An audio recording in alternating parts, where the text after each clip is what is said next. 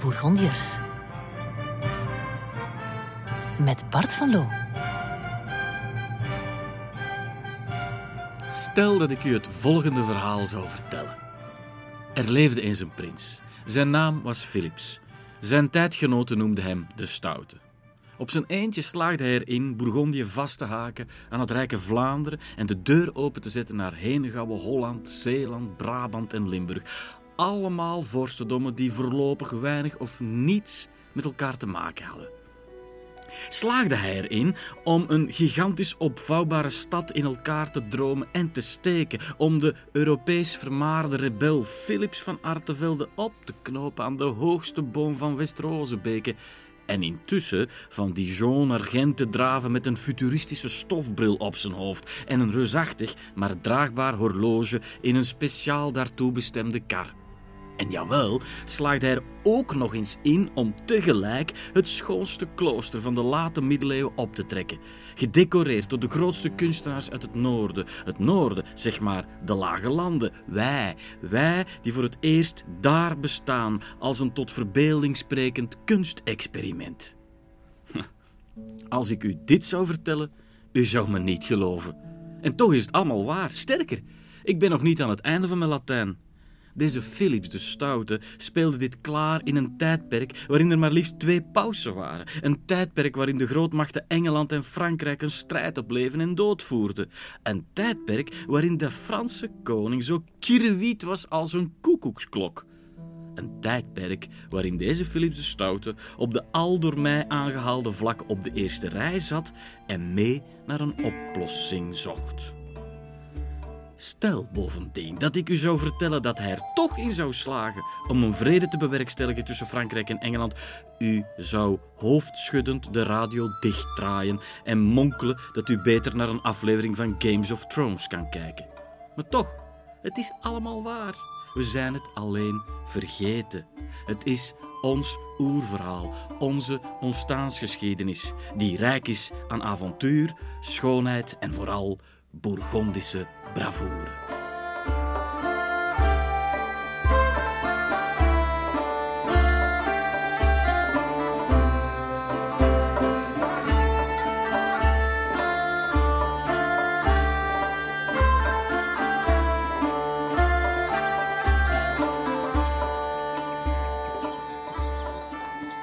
We zijn in Leulingen, een klein dorpje, niet ver van Boulogne-sur-Mer.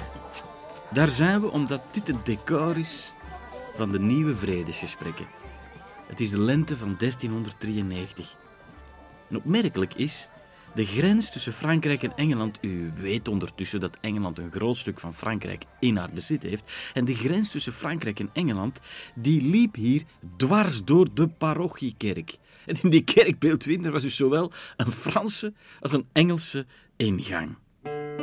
En daar wordt de vrede getekend. Een vrede die vier jaar, om te beginnen, vier jaar zal duren. En die vrede het is groot nieuws, uiteraard. Want beeld u in, Philips de Stoute, die tot voor kort nog droomde van een spectaculaire landing in Engeland. Wel, hij is nu net de grote pleitbezorger voor die vrede.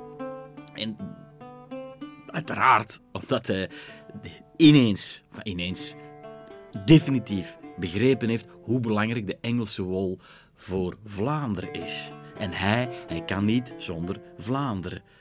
Het is ook belangrijk voor de Engelsen, de Engelsen die ook even hè, hè, op adem willen komen. De Fransen net hetzelfde. En, en tussen die twee wordt er een soort van symbolisch cadeau uitgedeeld dat die vrede moet bezegelen. De cadeau, zoals dat vaak in de middeleeuwen gaat, heeft de gedaante van een vrouw.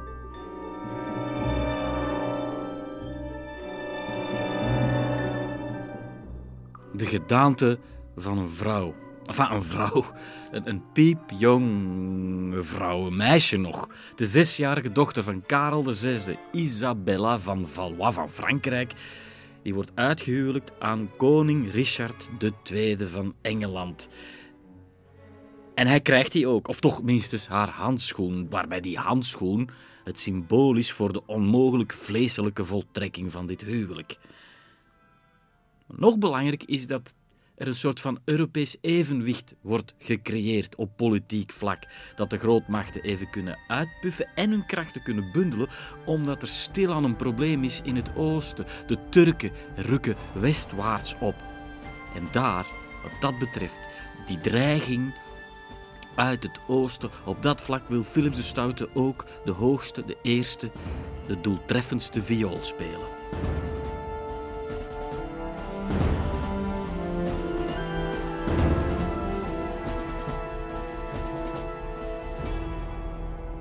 En uit die viool komt natuurlijk maar één geluid, een katholiek geluid. Want of ze nu Fransen of Engelsen waren, ze waren wel katholieken. En dat is superbelangrijk, het geloof, het christendom. En met die verenigde krachten willen ze die Turken uitschakelen, omdat ze stilaan de hete adem van de Turk, de grote Turk, in hun nek voelen. En als het dan natuurlijk op prestige aankomt, we kennen onze Philips ondertussen een beetje ook wel een patser, een patser uit de late middeleeuwen. Er is niks zo prestigieus natuurlijk dan te kunnen uitpakken met een eigen kruistocht.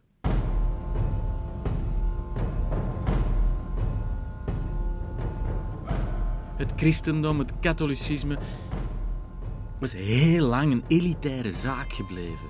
Het was iets van priesters, van monniken, van kloosterlingen nog vooral. Het was in de kloosters. De, de belangrijkste kloosters, waar stonden ze? In Bourgondië natuurlijk. Cluny, Citeaux. Dat zijn de eerste multinationals uit de geschiedenis die hun dochterhuizen, filialen.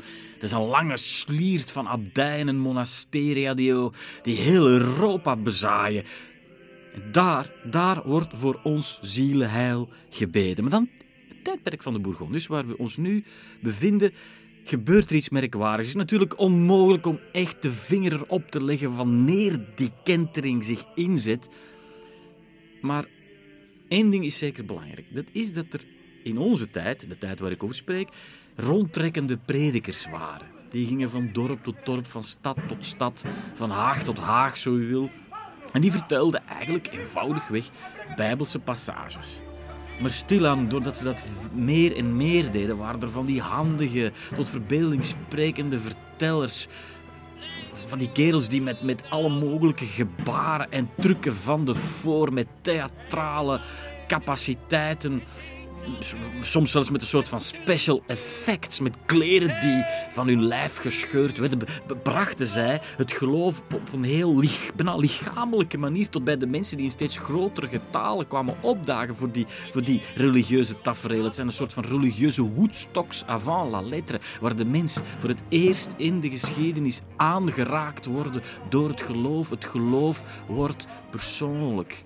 En zo persoonlijk dat de mensen de nood bij zich naar boven voelen opborrelen om, om dat geloof ook heel concreet en aanraakbaar een plaats in hun leven te geven. En, en dat is eenvoudig. Het zijn dingen die we allemaal kennen. Ineens verschijnen ze. De kaarsen, de paternosters, de brevieren, de bijbels, de missalen die, die in een mouw mee op reis kunnen genomen worden.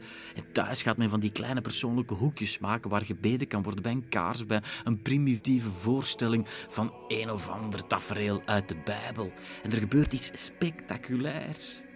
Mozes, Jezus en alle engelen en heiligen verlaten de kerken en de kloosters en ze vestigen zich, ze nemen de intrek in de armzaligste hutjes van de kleinste medemens. Het geloof wordt geprivatiseerd, wordt persoonlijk en aanraakbaar en door al die kleine gadgets ook draagbaar. Het is een zeer belangrijke gebeurtenis in de evolutie van de mens naar een groeiend individualisme. Want ja, men heeft ons dan wel verteld dat tijdens de renaissance het individualisme en het ego als een soort van deus ex machina uit de lucht komt vallen. Maar dat is natuurlijk onzin. Het groei van het ego, het bewustzijn van een ik, dat is iets wat geschiet in, in, in, in kleine groeispurtjes. En dit is er zo één van fundamenteel belang. En op dat vlak wil onze Philips, Philips de Stoute, op de eerste plaats staan. Hij wil duidelijk maken dat hij ook zo'n privékapel wil, zoals de mensen er eentje improviseren thuis. Maar ja, die privékapel van hem wordt gigantisch, reusachtigst, wordt dé privékapel van Europa. Het wordt een klooster, het schoonste klooster dat, dat we ons kunnen inbeelden. Hij heeft een lap grond gekocht, vlakbij Dijon, in Chamol, Onthoud die naam. Schrijf hem met gouden inkt in uw dagboek dat u ooit naar Chaumol gaat. En over dat klooster heb ik u natuurlijk al verteld. Het is daar dat Philips de Stoute, die kunstenaars uit het noorden, het noorden dat nog uit losse, versnipperde contraien bestaat, die voor het eerst in een soort van zelfbewustzijn samenkomen in dat kunstexperiment. Het is daar volgens mij dat wij als lage landen geboren worden, als een soort van kunstvorm. Dat plots Dietse kunstenaars Diets spreken in Bourgondië, in Franstalig Bourgondië. Dat, is onwaarschijnlijk belangrijk. We kunnen daar toch wel even bij stilstaan. Niet in het minst bij één figuur die ik uit de lange reeks van eerste rangkunstenaars er nu even graag uitlicht. Klaas Sleuter. Klaas Sleuter die komt uit Haarlem, leert zijn stil in Brussel. Hij komt aan op die werf in Bourgondië en hij krijgt de opdracht om alles wat te maken heeft met steen, laat ik het mij zo uitdrukken, om dat in goede banen te leiden. Hij wordt de opperbeeldhouwer. En bijvoorbeeld het, het eerste wat hij zal doen, is zich bezighouden met het kerkportaal. Dat is heel interessant, omdat beeld u in het kerkportaal, wie zien we daar verschijnen?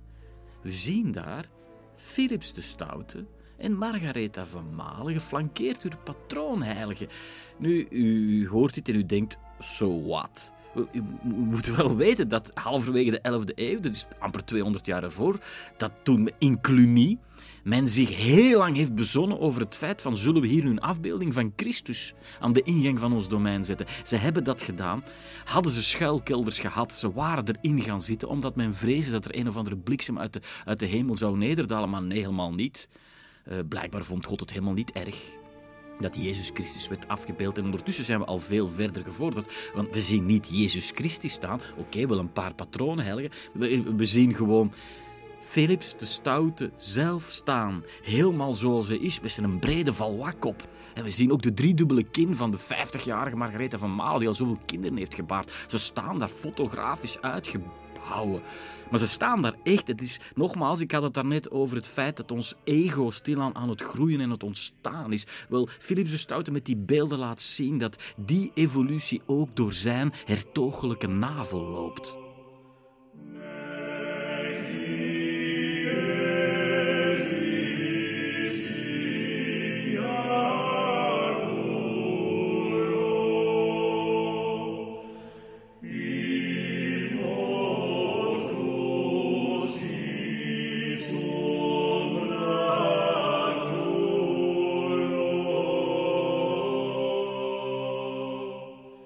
Die sleuter, u voelt het al, dat, dat ik hem heel hoog in het vaandel draag. Maar ondertussen is ook de Dendermondse beeldsnijder Jacob van der Baarzen bezig.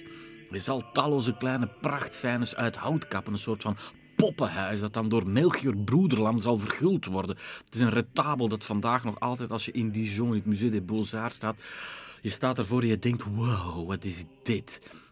Dat is lang nog niet het mooiste. Je hebt dan ook, dan moet je even naar het Louvre, de, grote ronde Pieta van Johan Maalwaal. En je denkt opnieuw, hoe komt het dat ik nog nooit van Johan Maalwaal heb gehoord? Enfin, bij deze dan. Maar ik, ik, ik kom terug naar, naar Sleuter, want we zitten in de lente van 1395 ondertussen. En daar begint Sleuter aan wat je eigenlijk gewoon kunt beschouwen als een hoogtepunt uit de kunstgeschiedenis tout court. Hij zal uit een waterput de mooiste sokkel laten oprijzen die een kruisbeeld ooit moet hebben gedragen. Het kruis zelf zijn we helaas kwijtgespeeld in die soms echt wel vreselijke tijd van de Franse Revolutie. Maar de sokkel hebben we nog. Het is de schoonste sokkel die, die, die er ooit moet zijn gemaakt. En die sokkel, daar zien we dat, welke figuren het kruis eigenlijk torsten. Het zijn de, de bekende profeten uit het Oude Testament en de bekendste onder hen. Mozes geeft zijn naam aan deze Puy de Moïse, deze Mozesput. Ga er naartoe. Er komt geen hond in Chamonix. Het ligt niet in het Musée des Beaux-Arts. Je moet Dijon verlaten. Je moet een soort van verwaaide pijlen vinden. Er zit iemand aan een, aan een kassa die blij verrukt opkijkt dat er eindelijk eens iemand naar dit, naar dit wonderbaarlijke monument uit de late middeleeuwen komt kijken en die dan aan u vraagt van waar komt u uit België en die dan in de kolom met België eindelijk een streepje kan zetten.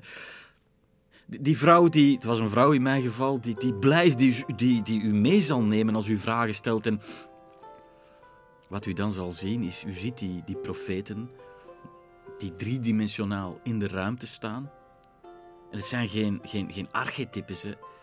Je ziet dat Sluiter erin geslaagd is om Jezaja een perkamentachtige huid te geven. Een van zoete treurnis doortrokken blik. Jeremia staat er ook, met, met tuitende lippen. Hij houdt een, boek vast. Het is alsof hij geconcentreerd aan het lezen is. We moeten ons daar ook nog een bril bij indenken. Die bril die verdwenen is in de plooien van de geschiedenis. Maar toch, we hebben hun gebaren nog, de gezichtsuitdrukkingen, de details als rimpels op het voorhoofd. Ach, mensen. Ah, het is zelfs niet erg dat we het kruisbeeld zijn kwijtgespeeld, al is dit nu natuurlijk godslasterlijk wat ik zeg. Het is zoveel werk dat hij bijgestaan wordt door Klaas van de Werven, opnieuw een Hollander. Het is kortom, het is een verplichte halte voor iedereen die een keer eens de tere schoonheid van de middeleeuwen wil omarmen. Sst, sst, hoort, u het ook daar? De voetstappen van Philips de Stoute, ja. Het geklop, het geklop van Sleuter. Dit is wat Huizinga een historische sensatie zou noemen.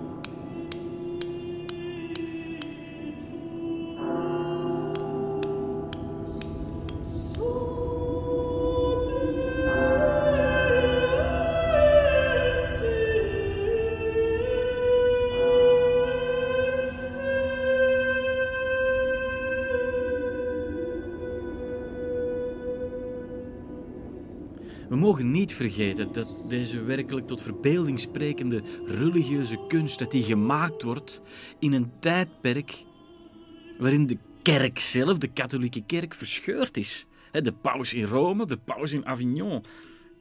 En, en, en dat trekt ook een scheur door heel politiek Europa. Maar dan gebeurt er iets. In 1394 sterft de paus van Avignon. En Philips ziet ineens de oplossing voor zich. Hij springt op zijn paard, zet zijn stofbril op en hij is vertrokken. onderweg denkt hij erover na hoe belangrijk het voor hem is. Ik bedoel, ja, hij, hij weet dat de Engelsen, ja, die zijn net zoals de Vlamingen voor Rome. Hij zelf stilaan behoort ook misschien tot die gezindheid, maar de, de Franse aristocratie, Lodewijk van Orléans de, de, de, de, de zoon van de Franse koning, weet wel, de neef van en de vijand, de vijand, de concurrent vooral van Jan zonder vrees, die, die, die, die, die, die zweert dan weer bij Avignon. En hij denkt, ik moet hier vanaf, denkt Philippe de Stoute. Dit kan voor eenheid zorgen. En hij, rent, hij rent naar Avignon met, met vatenboon die, die, die meegaan natuurlijk, want daarmee hoopt hij definitief de... Maar hij komt te laat. Hij komt te laat. Wanneer hij aankomt, is er al een nieuwe paus verkozen. En terug naar af. Philips de Stoute is een krachtpatser die heel wat zal klaarspelen in zijn leven, maar het Westerschisma, dat was te hoog gegrepen.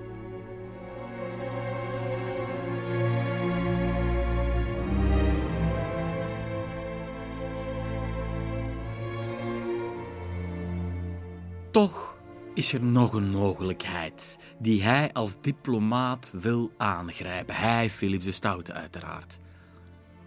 Die kruistocht, ik heb hem al aangekondigd om de Turken tegen te houden.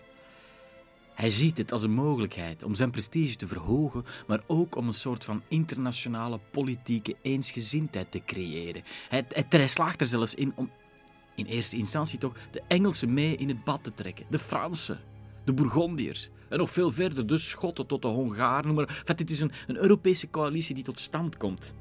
En hij denkt van, dit hebben we nog niet gedaan als Bourgondiërs. En dat, hij had al heel wat kruisvaarders.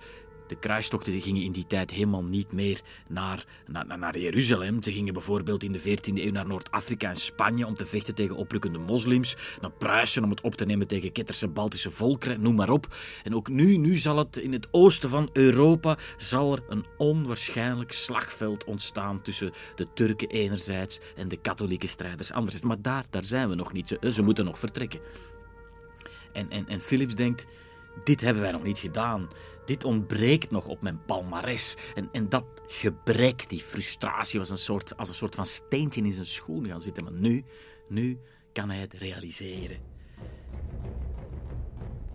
Zelf gaat hij uiteindelijk niet mee. Waarom?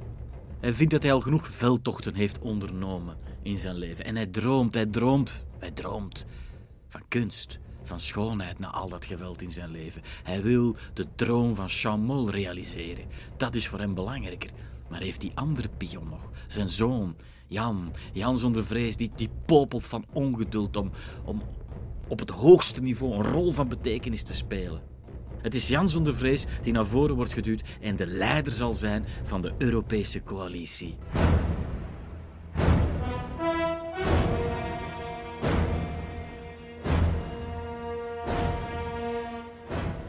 Je kunt uiteraard niet zomaar op kruistocht vertrekken.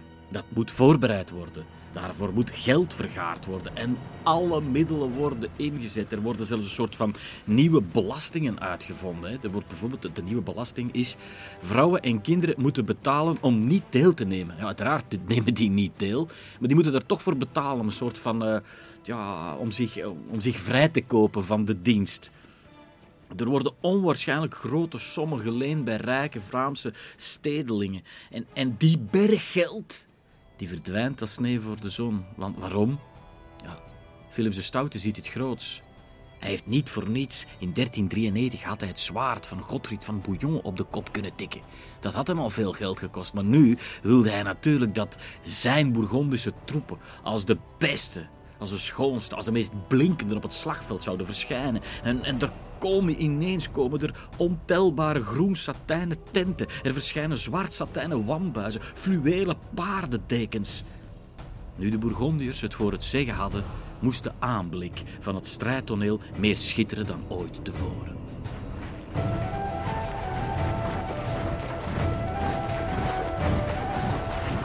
En daar zijn ze weg. 30.000 paarden, 10.000 manschappen, Franse, Duitsers. Schotten. Een heel groot Vlaams-Bourgondisch contingent. Avonturiers uit Polen en Spanje, hospitaalridders uit Rhodos, manschappen uit Savoie, ridders uit het Rijnland, Beieren en Saxe. Ze zijn vertrokken en gaandeweg zal die troep van 10.000 mannen alleen maar aangroeien. Ze zijn weg en het Game of Thrones gehalte van mijn boek bereikt hier hoge toppen. Het is helaas onmogelijk om het hele traject uit de doeken te doen, anders zitten we hier over vier uur nog. Ik laat de details voor mijn boek en focus hier op enkele hoogtepunten, vestimentair en militair.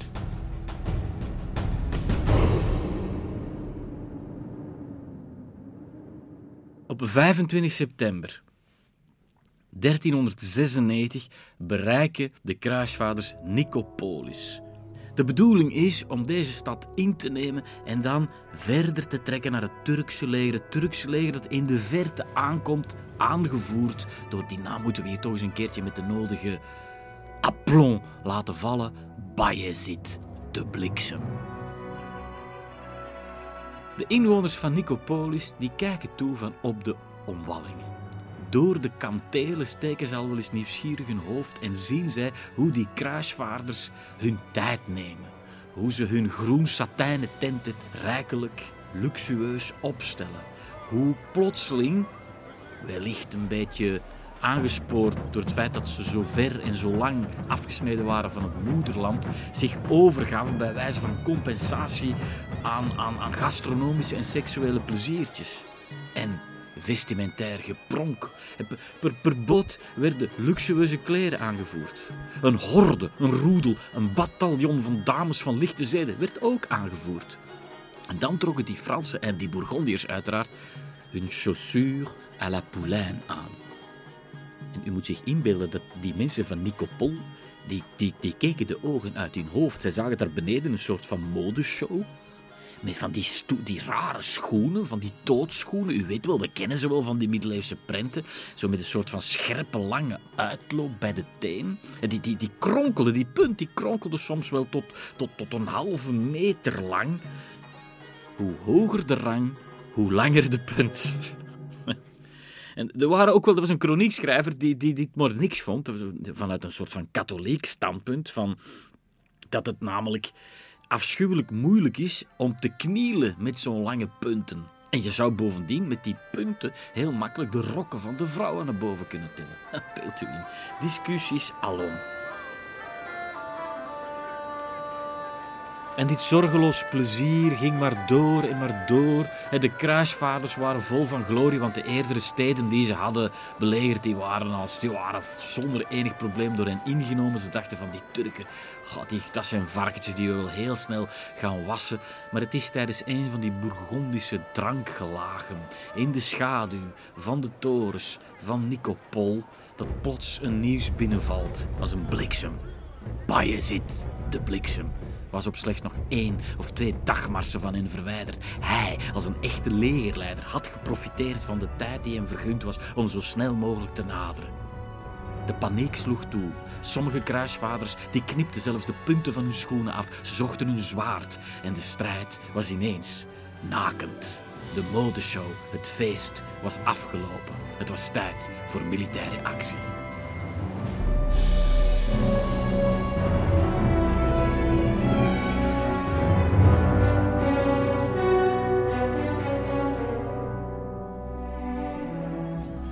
Onwaarschijnlijk, maar het is dus van hetzelfde laken een broek. Het is alsof de slag bij Poitiers er niet was geweest. Want opnieuw willen die Fransen en de Bourgondiërs als een soort van voorouderlijke helden op hun paarden van de eerste linie strijden en, en, en de eer naar zich halen, terwijl een van de andere legerleiders koning Sigismund van Hongarije, die later nog keizer van het Heilige Roomse Rijk zal worden, die heeft zoiets van, waar zijn die Fransen en die Bourgondiërs nu mee bezig?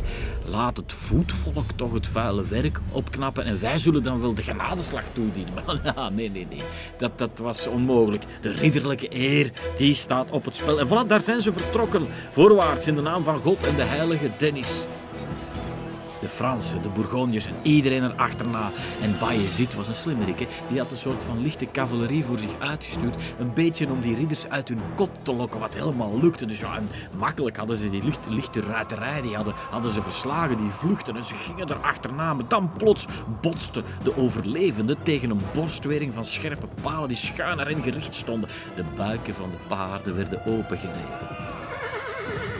Toch raakte nog heel wat van die ruiters. Jan zonder vrees was erbij, want hij, uiteraard, misschien had hij wel het zwaard van Godfried van Bouillon in zijn handen. Al is dat misschien enige dichterlijke vrijheid die ik me hier permitteer, maar ik beeld het mij toch wel heel even in. Is dat, die, die, die gaat als, als een bezetene te keren. Hij is samen met een heel contingent aan de andere kant van die scherpe, gespietste palen beland. En ze zijn stil aan buiten adem, maar dan begint de strijd pas echt. Dan zet Bayezid het volle Turkse leger in. En plotseling de kreten Montjoie, Saint-Denis, die doven uit. En overal horen we Allahu Akbar, Allahu Akbar. Jan, Jan die deed zijn reputatie alle eer aan. Het was alsof de geest van Jan de Goede, zijn grootvader, in hem was gevaren. u weet wel nog de held van, de anti-held van Poitiers. Hij hakt zich een weg tussen de Turken. Maar er is geen, er is geen beginnen aan. De kruisvaders worden gewoon gevangen genomen. Het is een totale nederlaag. En het ergste moet nog komen. Want Bayezid, de bliksem, is geen man van sentiment en fijne gevoelens. Hij zal hoogstens een aantal, zijn er dertigtal grote seigneurs, die zal hij sparen. En de rest van het leger, van, een groot deel van het leger is gevlucht, maar al de gevangen genomen worden gewoon één voor één afgemaakt. Daar staan ze, die kruisvaarders, die pas nog enkele dagen geleden, wat zeg ik, enkele uren geleden, in hun prachtige gewaden, met hun toodschoenen, met die kronkelende punten paradeerden onder de muren van Nicopol, Nicopolis, daar staan ze helemaal naakt aan te schuiven om afgemaakt te worden. En Jan zonder vrees, onze Jan zonder vrees, wordt gedwongen om te kijken. Hij weet dat hij gespaard blijft, maar hij ziet hoe zijn makkers naakt staan aan te schuiven. Hij ziet hoe de kromzwaarden onafgebroken hakten. Telkens vier, vijf kruisvaders en hak. Daar vielen de hoofden op de grond. Er lagen stapels hoofden te wachten op degene die aanschoven. Zij zagen de, de, de bloedspuitende rompen liggen. Ze wisten wat hen te wachten stond. En Jan zonder vrees keek ernaar, stond erbij en kon niks doen, maar zou nooit de aanblik van die ellende vergeten.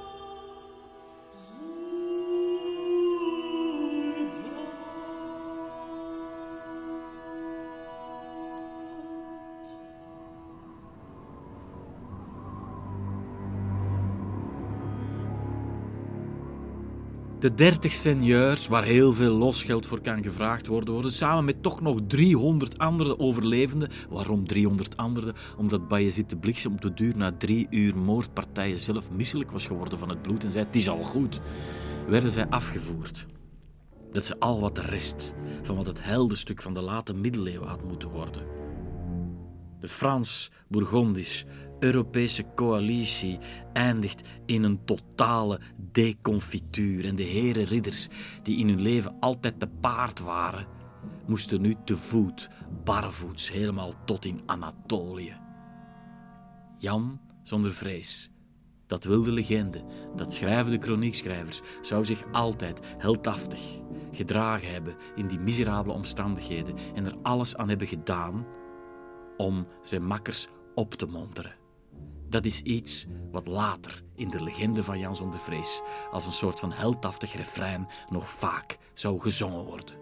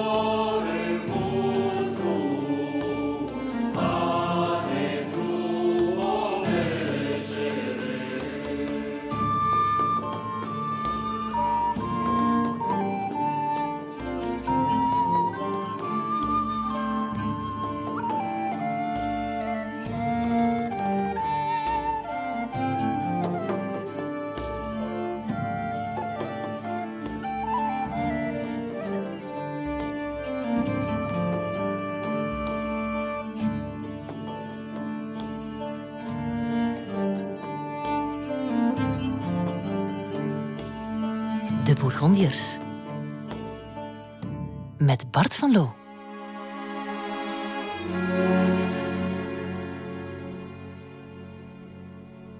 We kunnen het ons moeilijk inbeelden, maar uiteraard zal het bijdragen, heel dit verhaal, tot de legende van Jan de Vrees. Maar hij moet daar dus wel 2,5 jaar in hechtenis hebben gezeten. Ver van de zijne. Oké, er waren bodes uitgestuurd om te onderhandelen. En uiteindelijk werd er, werd er 710 kilogram goud opgehoest om Jan en zijn entourage vrij te krijgen. Maar het moet toffe ellende zijn geweest. Maar ook daar kwam een einde aan. Op 22 februari 1399, tweeënhalf jaar na het debakkelen van Nicopolis, is hij terug in Dijon, Jan zonder vrees. Terug in zijn geboortestad. En ik, weet niet wat er allemaal in zijn hoofd moet hebben gespeeld, wat, wat er door zijn hart en zijn ziel moet zijn gegleden, want wanneer hij daar aankomt, duwen ze hem een klein kindje in zijn handen. Het is zijn troonopvolger, Philips, die geboren is in de zomer van het debakkelen. De later Philips de Goede. Hier is hij, de echte stamvader van de Nederlanden, wordt in de handen van Jan zonder vrees gelegd. Daar moet heel veel emotie mee gepaard zijn gegaan. En, en, en dan moet hij nog even wachten, maar enkele weken later komt hij aan in Gent en valt hij zijn geliefde vader, na 2,5 jaar, in de armen. Philips de Stoute. Iemand had daarbij moeten zijn. Drie generaties, drie krachtpatsers. Drie reuzen, alle drie overmand door tranen. Een soort van profane pieta, kleinzoon, vader, grootvader. Ik kan alleen maar denken, had Sleuter dit maar gezien.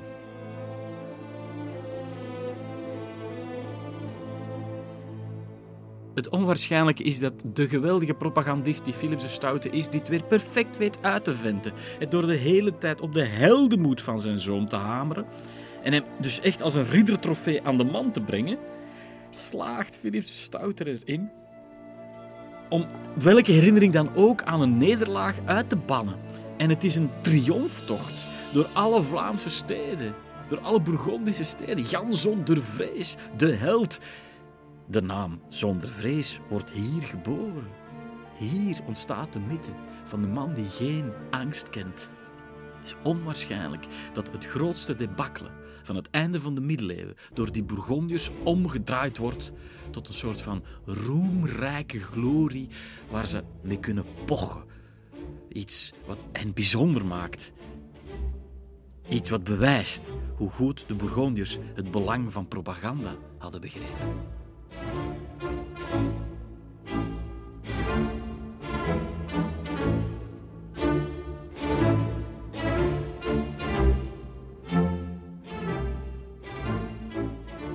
Op 16 april 1404 is het grootfeest in Brussel. Waarom?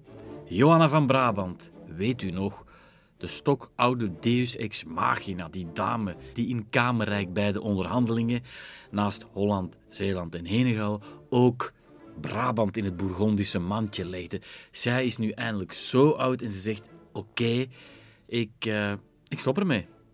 Vanaf nu gaat Brabant over naar Bourgondië. Nu, er is wel wat discussie, want de Brabantse steden, de steden in dit verhaal zijn natuurlijk superbelangrijk, die komen wat in opstand in de zin, ze, ze willen niet dat de grote hertog van Bourgondië, namelijk Philips, of zijn zoon Jan zonder vrees, dat die het grote huis, dat die de lakens gaan uitdelen in Brabant.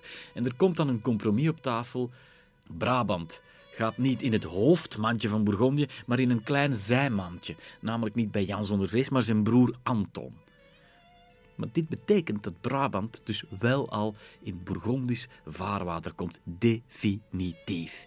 En dat feest, daar is iedereen is er aanwezig, natuurlijk ook Philips de Stoute. Hij zit vooraan aan tafel, hij is de chef de familie, hij heeft het allemaal bekokstoft, hij kan van zijn triomf genieten.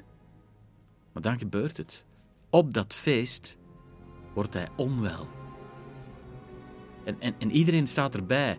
Jan kijkt naar zijn vader, Anton kijkt naar zijn vader beeld me in dat de piepkleine Philips de latere Philips de Goede, ook moet zien. Hoe die krachtpatser die zijn grootvader altijd is geweest, in elkaar zakt. Aangestoken door die griep die er welig tiert. En de grote Philips de Stoute, hertog van Bourgondië, wordt afgevoerd. Ze willen hem zo snel mogelijk terug in Dijon krijgen. Daar vertrekt een, wonderlijke, bizarre stoet. Ehm, een, een soort van lichtbed waarop de hertog zijn pijn verbijt. En daarvoor een bende arbeiders die snel zijn ingehuurd om alle oneffenheden op de weg weg te keren. Daar zijn ze vertrokken, maar ze geraken niet ver. In Halle is het over en uit. En je moet maar eens op een kaart kijken, zo heel ver van Brussel is dat natuurlijk niet. Daar brengt men hem onder in Herberg den Hert. En het is daar, in het gezelschap van zijn zonen Jan en Anton, dat hij zijn laatste adem uitblaast. Iedereen barst in tranen uit. Ook de kleine Philips, ik beeld me in dat hij dus tussen de, de bedspijlen met zijn klein kopje meekomt kijken hoe zijn grootvader sterft, hoe, zijn, hoe hij zijn vader ziet huilen, hoe hij beseft dat hij beseft. Hoe oud is hij in 1404? Hij is dan zeven jaar. Er moet toch wel enig besef in zijn hoofd zijn binnengeslopen dat, dat hij de nummer twee is geworden. Philips, de later Philips de Goede. En het onmerkelijke en het typische is dat, er, dat hij op dat moment ook weer bijna failliet is, de gestorven hertog. Dus ze moeten in allerijl nog geld gaan lenen en dingen in onderpand brengen om, om 255 rouwkostuums in zwart Vlaams laken te kunnen uitsnijden. Daar vertrekken ze definitief voor de allerlaatste tocht van die grote hertog. Philips, het is een soort van funeraire ronde van Vlaanderen, Noord-Frankrijk, Bourgondië, helemaal te voet. Wat een tocht moet dat geweest zijn, tot in Dijon. En het meest wonderbaarlijke gaat nu gebeuren. Onze Klaas Sluiter, weet u nog, de vergeten Michelangelo van de Lage Landen. Hij gaat dat tafereel, die rouwstoet, gaat hij uit marmer en albast uitkappen. En daar staan ze. Ga maar eens naar Dijon. Ga maar eens naar Dijon, het Musée des Beaux-Arts. Daar staan ze. Zo'n grote, zwart marmeren sokkel. En daarop die, die, treurende, die treurende figuren. En ga op je knieën zitten. En zie hoe, hoe, moedig hij niet. Het is geen barrelief, het is geen hoogrelief, maar gewoon moedig, driedimensionaal. Die beelden in de ruimte, 40 centimeter hoog. Je ziet hoe die monniken, want het zijn vaak monniken natuurlijk, die, die in die rouwstoet de dienst uitmaken. Hoe die, je, ziet, je ziet zo een van die beelden, letterlijk het slot wegvegen. Je ziet hoe ze tranen inslikken. Hoe het, het zweet nog lijkt te parelen in die huidplooien. Voel hoe het albast begint te ademen. Besef dat dit gemaakt is door iemand van bij ons, geboren in Haarlem, Sleuter, de stiel geleerd in Brussel en dan hier in Dijon het mooiste van het mooiste heeft gemaakt.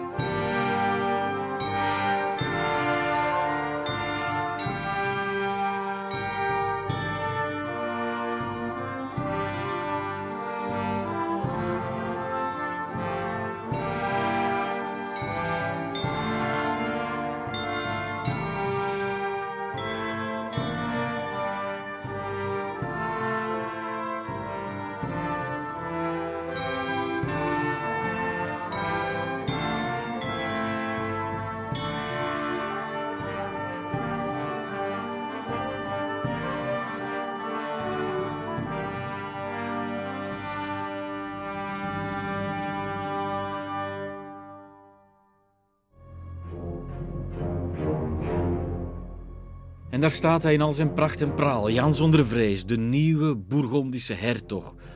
De tweede uit dit roemrijke geslacht. Hij is nu de sterke man geworden. Maar natuurlijk heeft hij niet de prestigieuze positie van zijn vader. Philips de Stoute was dus lange tijd de chef van de regentenraad. Lange tijd eigenlijk als het ware de sterke man. In zekere zin de koning van Frankrijk. Nu, nu is de situatie helemaal anders. We hebben een schizofrene, waanzinnige koning. De echte sterke man is zijn broer Lodewijk van Orléans. Weet u nog, die, die neef van Jan. De man met wie hij een, een soort van moeilijke concurrentiestrijd voert. Weet u nog, die prille vijandschap die wortelschoot in de tribunes van het riddertoernooi tijdens Jan zonder vrees huwelijk in Kamerijk. Die man die verhindert nu dat Jan zonder vrees een plekje krijgt in de regentenraad. Want ja, zijn broer is nog altijd Kirrewiet, er is een regentenraad. En Jan zonder vrees, die, die, als hij een baard had gehad, hij had hem opgegeten van ergernis. En hij maakt de militaire vuist. Hij zal een alliantie maken met, met Vlaanderen, met Brabant, Limburg, Henegouw, Holland, Zeeland. En dat, zijn natuurlijk, dat, is een, dat is een sterke militaire vuist. En zo dwingt hij toch zijn plek af in die regentenraad. Maar je voelt dat het tussen die twee voor geen meter loopt.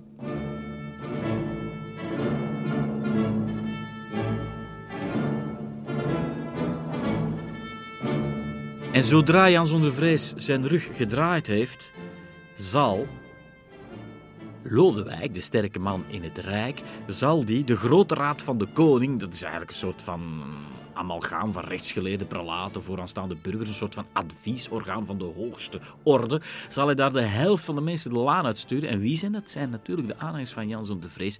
Dat zorgt alleen maar dat de ergernis tussen die twee tot een soort van kookpunt komt. En er komt dan nog eens bij dat die Lodewijk van Orléans een soort van pierenwaaierende Don Juan is die, die veel wijverij koppelt aan machtspolitiek. Die zelfs een soort van walhalla heeft, een galerij waarin hij de portretten verzamelt van zijn veroveringen. En de legende wil dat Jan zonder vrees daar op een dag het portret van zijn eigen vrouw Margaretha van Beieren zal aantreffen. Opgezet spel misschien, maar in ieder geval, Jan zonder vrees is het beu. Hij voelt dat hij iets moet doen, zeker omdat hem wordt ingefluisterd dat Lodewijk van Orléans een moord op hem beraamt. Jan zonder vrees denkt dat zijn dagen geteld zijn. En dat brengt ons naar 23 november 1407. We zitten in de vertrekken van de koningin van Frankrijk, Isabella van Beieren. De ranke Beierse die trouwde met de koning die ondertussen Kirrewiet is. Zij kan dat niet meer aan en zij zoekt natuurlijk ook emotioneel, fysiek, noem maar op, zoekt zij een uitweg. En zij belandt in de armen van de broer van haar man, die Lodewijk, waar ik het de hele tijd al over heb.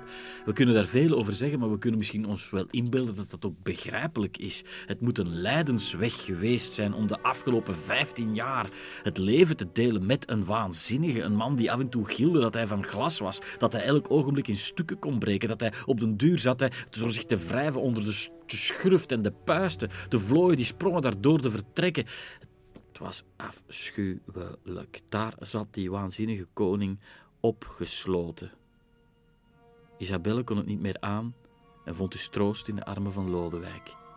En op 23 november 1407, s'avonds, krijgt hij de boodschap. Hij ligt in de armen van Isabelle.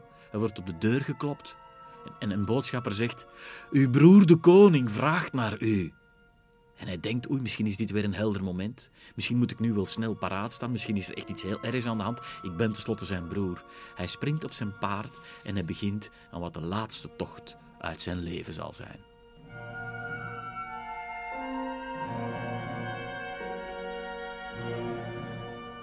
Hij zit nonchalant op zijn paard, hij fluit een riedeltje, neuriet enkele woorden, voelt zich heer en meester, maar er zijn op dat moment 600 ridders en schildknapen zijn troepen, die, die, die liggen geleerd in Parijs. Maar bon, dit zijn maar, hij moet maar enkele straten ver, hij heeft een heel kleine escorte bij. Denk, bon, ik ga mijn, mijn, mijn ridders, ik ga die daar niet mee lastigvallen. Ik bedoel, drie keer ademhalen en ik ben ter bestemming aangekomen. Op dat moment zit Jan zonder vrees in het Hotel de Bourgogne zijn ergernis op te vreten. Hij heeft op dat moment zo net sluipmoordenaars het huis uitgestuurd, op weg naar zijn aardsvijand, Lodewijk van Orléans. Nagelbijtend wacht Jan zonder vrees af of zijn opzet zal lukken. Jan zonder vrees zit in het Hotel de Bourgogne en telt de minuten, de uren af. Op dat moment passeert het gezelschap van Orléans de Barbettepoort, La Porte Barbette. En er schieten plots een handvol gemaskerde mannen tevoorschijn uit de schaduw. Een van hen roept: Sla dood, sla dood! En hij geeft Orléans slag met zijn hellebaard. Nu, Orléans was een uit de kluiten gewassen kerel, een gespierde man. Die krijg je niet zomaar uit het zadel geslagen. En hij kijkt verward om zich heen, trekt aan de teugels en zegt luidop: Jammer, ik ben de hertog van Orléans. Was er zeker van dat daarmee direct alles zou opgelost zijn. Het antwoord bewijst het tegendeel. Naar hem zijn we juist op zoek, klinkt het. Een tweede slag volgt. Hij valt van zijn rijdier op de grond. De 35-jarige hertog van Orléans krabbelt gauw op zijn knieën en roept: Wie is dat? Wie doet dat? Hij krijgt dan nog een laatste slag. Zijn linkervuist die hij balt, die wordt afgehakt. Hij wordt als een dier afgemaakt.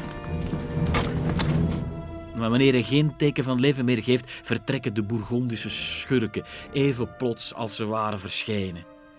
Een van die moordenaars die, die gooit nog snel een brandende toorts in een aanpalende woning. Die schiet in de fik en met de kreet brand, brand, brand alarm verdwijnen ze in de nacht.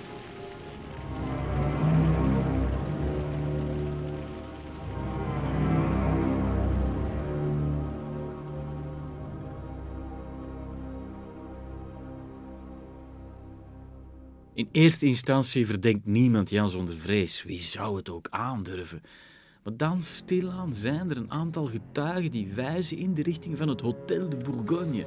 Jan zonder vrees voelt hoe het net rondom hem sluit. En in een soort van opwelling geeft hij gewoon toe dat hij de opdracht heeft gegeven tot de moord. Iedereen staat erbij en kijkt ernaar, kan het amper geloven. En hij gebruikt van die verwondering van iedereen. Hij springt op zijn paard en als de bliksem verlaat hij de Franse hoofdstad. En in één dag tijd legt hij 140 kilometer te paard af. Hij rust even bij de Somme, steekt de rivier over en zet dan koers naar Rijssel. En daar, in zijn rijke Vlaanderenland, is hij veilig. Hij weet dat hij daar de volledige steun geniet. Hij wordt met open armen ontvangen. Dat heeft ermee te maken dat hij net tevoren op alle eisen van de Vlaamse steden was ingegaan.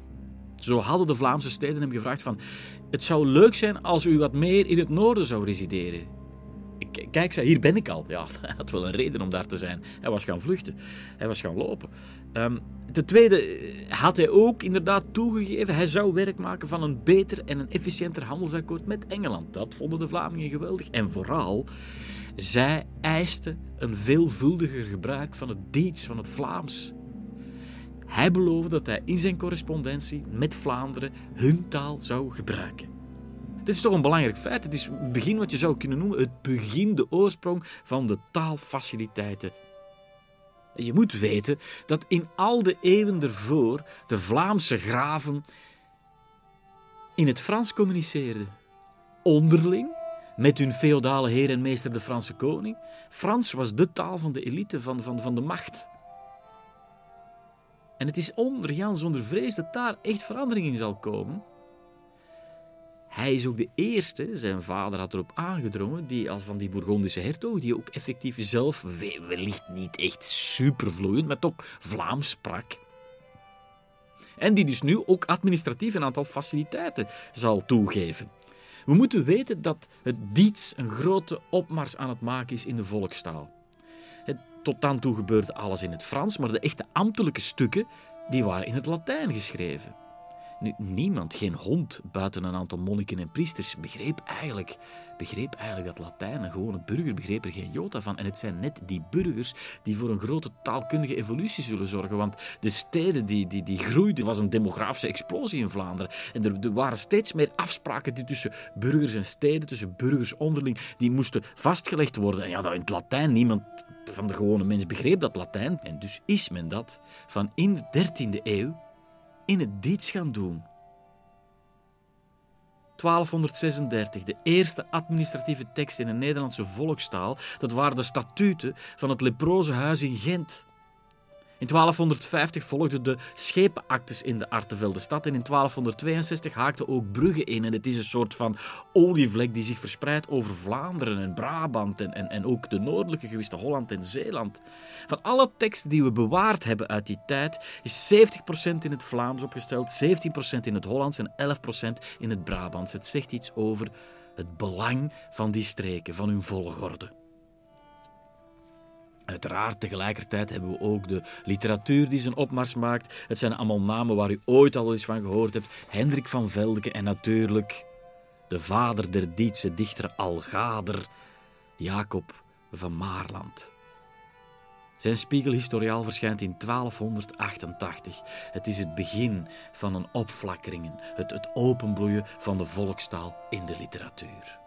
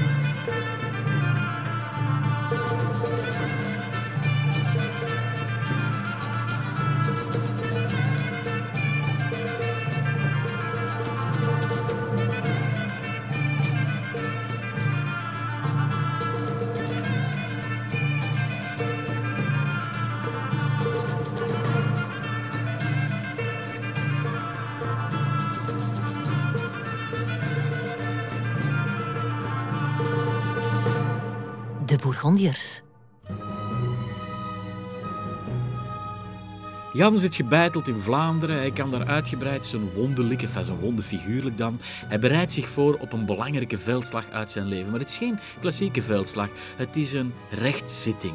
In Parijs wordt eindelijk een grote zaak aangespannen. Zal uitgevochten worden in de rechtszaal in een aparte, bijzondere, in het leven geroepen rechtszaal zal beslist worden wie nu in feite verantwoordelijk is voor die moord op Lodewijk van Orléans. En het is Jan zonder vrees die er aankomt. Maar hij komt niet alleen. Hij komt met een half leger. En, en daar verschijnt hij met zijn rood fluwelen mantel, met zijn lange mouwen, met gouden bladeren versierd. Als iedereen goed keek, dan zag men dat onder al die glitter, dat hij daar een halsberg droeg, een uit ijzeren ringetjes geweven hemd. Het was meteen duidelijk. Dit was niet alleen ceremonieel zoals hij gekleed was, maar ook militair. Deze man zou voor niemand wijken. Want hij is naar Parijs gekomen niet om die moord of zijn verantwoordelijkheid te herroepen. Nee, integendeel. Hij komt ervoor uit. Hij staat er zich op voor. Hij zegt, ja, ik, ik heb het gedaan. Maar hij heeft een geleerde ingehuurd die een heel ingewikkeld lang discours houdt, waarin hij uitlegt dat het net noodzakelijk was om die tiran van een Lodewijk van Orléans, die Frankrijk liet kreunen onder de hoge belastingen, belastingen waar Jan zonder vrees zich net zo op een populistische manier had tegen afgezet, dat, dat, dat hij Frankrijk gered had van een dwingeland. En dat ingewikkelde hersenspinselachtig discours om u tegen te zeggen, zorgt ervoor dat iedereen daar aanwezig zal toegeven dat Jan zonder vrees vrijgepleit wordt van elke schuld. Het hielp natuurlijk dat hij met een half leger daar aanwezig was.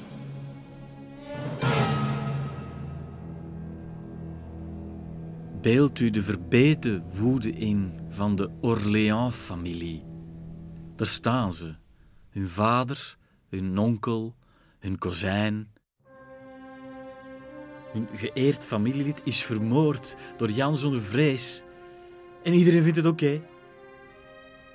Met de kwaliteitsstempel van de staat erbovenop gedrukt. Een burgeroorlog, dat is heel duidelijk. Een burgeroorlog tussen Bourgondië en Orléans is onafwendbaar. Zeker, beeld u in, wanneer de zoon van de vermoorde Lodewijk, Karel van Orléans, in Chartres, in de kathedraal, we kennen ze allemaal, gedwongen wordt om Jan zonder vrees in een volle kerk vergeving te schenken. Hij doet dat, maar terwijl hij dat doet, lopen de tranen over zijn gezicht. De angel van de wrok, de nagel van de wraak, zit steeds dieper in het vlees van Orléans. Wat volgt zijn niet alleen de bloedigste bladzijden uit mijn boek, dit, dit zijn ook uh, lange bladzijden. Ik de strijd tussen Bourguignons en Armagnacs. Want Karel, dat moet ik wel even zeggen, die trouwde met de dochter van de graaf van Armagnac. En die Armagnac, die geeft toe, die, die, die, die naam klinkt nog vreselijker. Die, die, die geeft zijn naam aan die strijd, aan die partij. Bourguignons en Armagnacs. Die strijd alleen al zou de stof opleveren voor een romancyclus van minstens tien delen. Daarom ga ik nu meteen naar de kern. Nu eens heeft Bourgondië de overhand, dan weer de Armagnacs. Nu eens staat de koning Kierewiet aan de zijde van Jan zonder vrees. Dan wankelt hij met zijn gebroken geest naar de Armagnacs. Al zit hij meestal volledig verdwaasd in het paleis. Een soort van koninklijke koekoeksklok waar hij nu en dan uit verschijnt om een redelijk helder liedje te zingen, maar daarna weer verdwijnt in duisternis en waanzin. En tussendoor, want om het nog ingewikkelder te maken, gooi ik hier nog bovenop de stapel van ellende de Honderdjarige Oorlog. Want die is terug ineens weer uit de startblokken geschoten. Er komt een einde aan die vrede en ze gaan weer vechten. Nogmaals wordt een soort van moeder veldslagen tussen Frankrijk en Engeland uitgelokt. De slag bij Azincourt. Hoor de naam, beef en sidder. Het wordt anderzijds de schrijver bij zulke domheid stilaan droef te moede, want opnieuw, nog eens, voor de 1130ste keer, zal de heigerige heldenmoed van de Fransen en hun weigering om die boogschutters nu eindelijk eens een belangrijke rol te geven, wel, die zal weer voor hun ondergang zorgen. Nee, liever laat ze hun paarden vooraan staan met hun ridders erop, ook al regent het al dagen. Daar staan ze, de Fransen, op 25 oktober 1415, helmboswuivend, strak in het harnas. Niet eens blinkend in de afwezige zon, daarentegen wegzinkend in de modder. Als het zijn tot de aanval wordt gegeven, krijgen de paarden hun poten niet eens uit de smurrie getrokken. En voor iemand ook maar één zwaard kan trekken, ligt de bloem van het Franse leger spartelend op de grond, worden ze afgemaakt of gevangen genomen.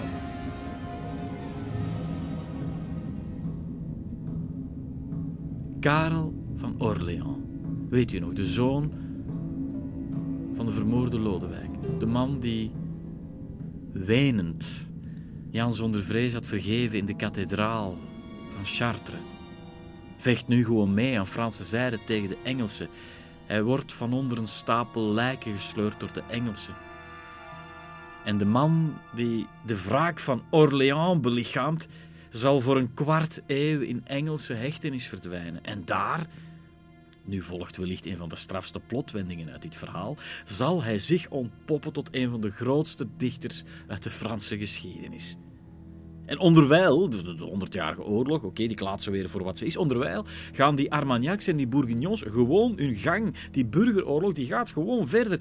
Maar in september 1419 beseffen beide partijen dat ze geen kant meer uit kunnen. Want er is maar één winnaar in dit debat. En dat zijn de Engelsen.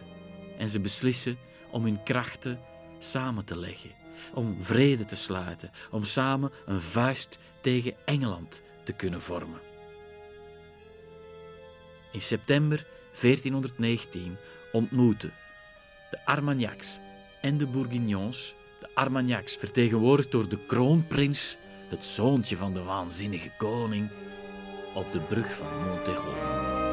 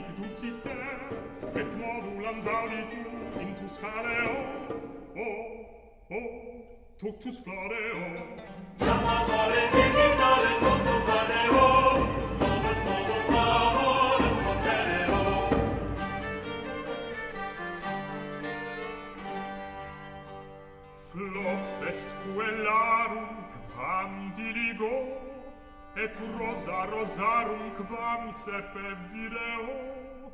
Oh, oh, o o totus fareo. Jam amore virginale totus fareo.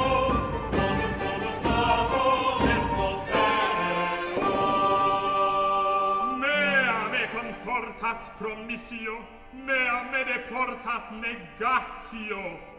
Oh, oh, totus fareo Nam amare digitare totus fareo Nanus novus amores corpereo Mea me cum ludit virginitas Mea me detudit simplicitas.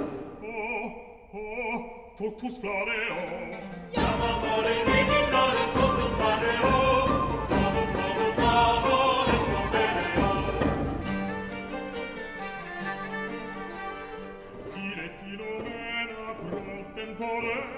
surge cantilena de pectore, oh, oh, totus floreo Nam amore divitare totus floreo totus totus adores compereo.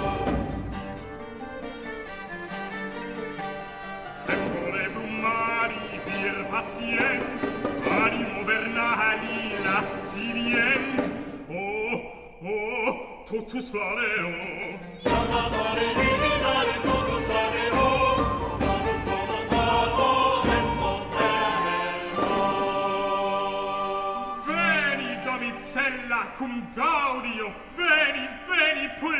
iam pereo oh oh totus floreo Nam amore divinare totus floreo totus totus amores contereo De Bourgondiërs. Met Bart van Loo.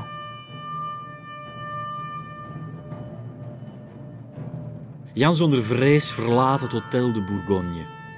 Hij had bij dat hotel zo net een slottoren laten bouwen van 27 meter hoog, tegen de muren gebouwd, zodat hij in geval van nood makkelijk zou kunnen ontsnappen met een, met een latrine in elke kamer, een verwarmde latrine. Dat was geheel en al nieuw, met een prachtige wenteltrap, een stukje chamol in Parijs. En het wonder is dat deze Tour Jean Sans Peur nog altijd overeind staat in de drukke rue Etienne Marcel. Het is onwaarschijnlijk, maar deze eeuwenoude toren als een zeldzaam middeleeuws relict herinnert in zijn dode eentje Parijs aan een van de bloedigste episodes uit zijn geschiedenis. Hij verlaat zijn toren, komt in Montero aan, waar men speciaal aan weerszijden een omheining van de brug had geplaatst. Aan de ene kant de troepen van Frankrijk, van Armagnac, van de koning, aan de andere kant Jan zonder vrees. En ze gaan, elks met een vooraf netjes afgesproken delegatie, betreden ze van weerszijden de brug en wordt de omheining aan weerszijden op slot gedaan. Zou Jan zonder vrees op dat moment zonder vrees zijn geweest? Ik vraag het mij af. Zou hij een kruisteken hebben gemaakt?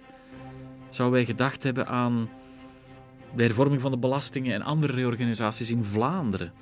Aan het klooster van zijn vader, aan zijn vrouw die altijd achter hem was blijven staan? Of misschien simpelweg aan zijn, aan zijn hond, Spikkel genaamd?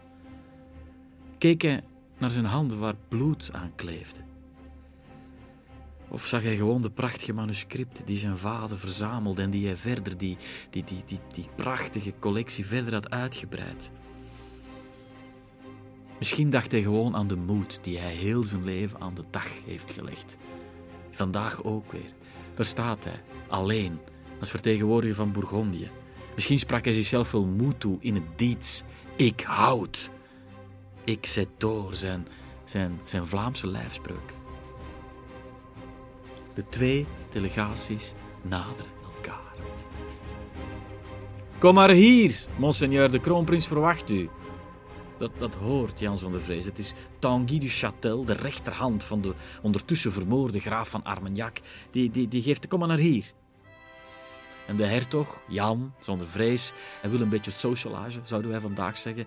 Hij legt zijn hand op de schouder van, van die voor, tot voor kort zijn vijand, die Tanguy, en hij zegt: Jij bent iemand die ik vertrouw.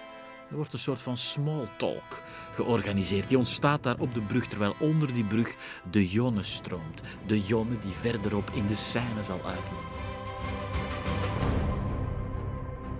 Jan zonder vrees staat eindelijk voor de kroonprins, de jonge Karel. De zoon van de getikte koning, de latere Karel VII, de man die veel later Jeanne d'Arc zal ontmoeten. Een man die heel belangrijk is voor de geschiedenis van Frankrijk, maar hier nog een jonge kroonprins, Jan zonder vrees, knielt eerbiedig voor hem en zegt: Monseigneur, ik zweer u en de koning gehoorzaamheid en beloof dat ik alles zal doen om het koninkrijk te redden. Geloof degene niet die zeggen dat ik u kwaad wil berokkenen. Beau cousin, spreekt de kroonprins. U zegt het beter dan ik het zelf had gekund. Sta recht en zet uw hoed maar gauw weer op. Hij geeft zijn hand aan Jan zonder vrees en trekt hem recht. En net op dat moment roept Tanguy du Châtel: Monseigneur van Bourgondië, pak aan. En hij treft met zijn bijl de schouderbladen van Jan zonder vrees, die geschrokken omkijkt en niet weet wat er gebeurt. En plots horen we alom de kreten: sla dood, sla dood. En daar komt de list uit de mouw.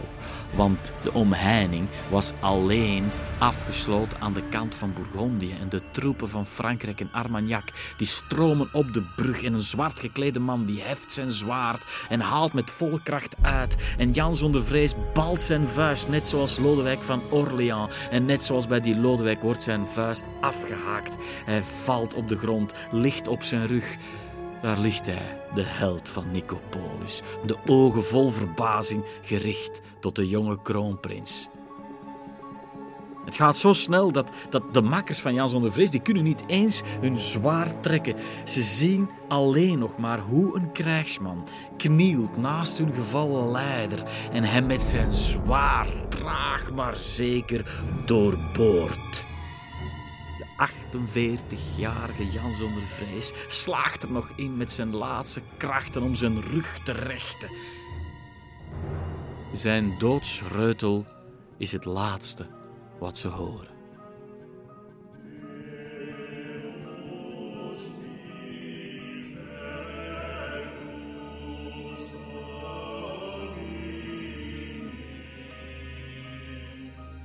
Ooit stond ik ook op die brug in Montero. Daar hangt een heel piepklein plakkaatje dat Jan zonder vrees daar als een hond werd afgemaakt. En daar stond ik dan, bij dat kleine plakkaatje, in de schaduw van een groot ruiterstandbeeld van Napoleon, die Franse toch. En alles verandert. Philips de Stoute is dood. Amper enkele jaren later hetzelfde lot. Jan zonder vrees eraan. En Philips de Goede, Philips de Goede is de nieuwe sterke man. Hij weet het nog niet. Hij is in het Prinsenhof van Gent, zich van geen kwaad bewust. En plots verschijnt er een boodschapper. Iemand die hem, die het niet durft, die rond de pot draait. Die de woorden niet over zijn lippen krijgt, maar dan uiteindelijk toch zegt wat er gebeurd is. En Philips de Goede zakt in elkaar, op de grond, schrijend, roepend, tierend, met zijn vuisten op de grond bolkend. En dan staat hij recht en hij loopt naar zijn vrouw, Michelle van Frankrijk. En hij zegt tegen haar: Michel, uw broer heeft mijn vader vermoord. Shakespeare is er niks tegen.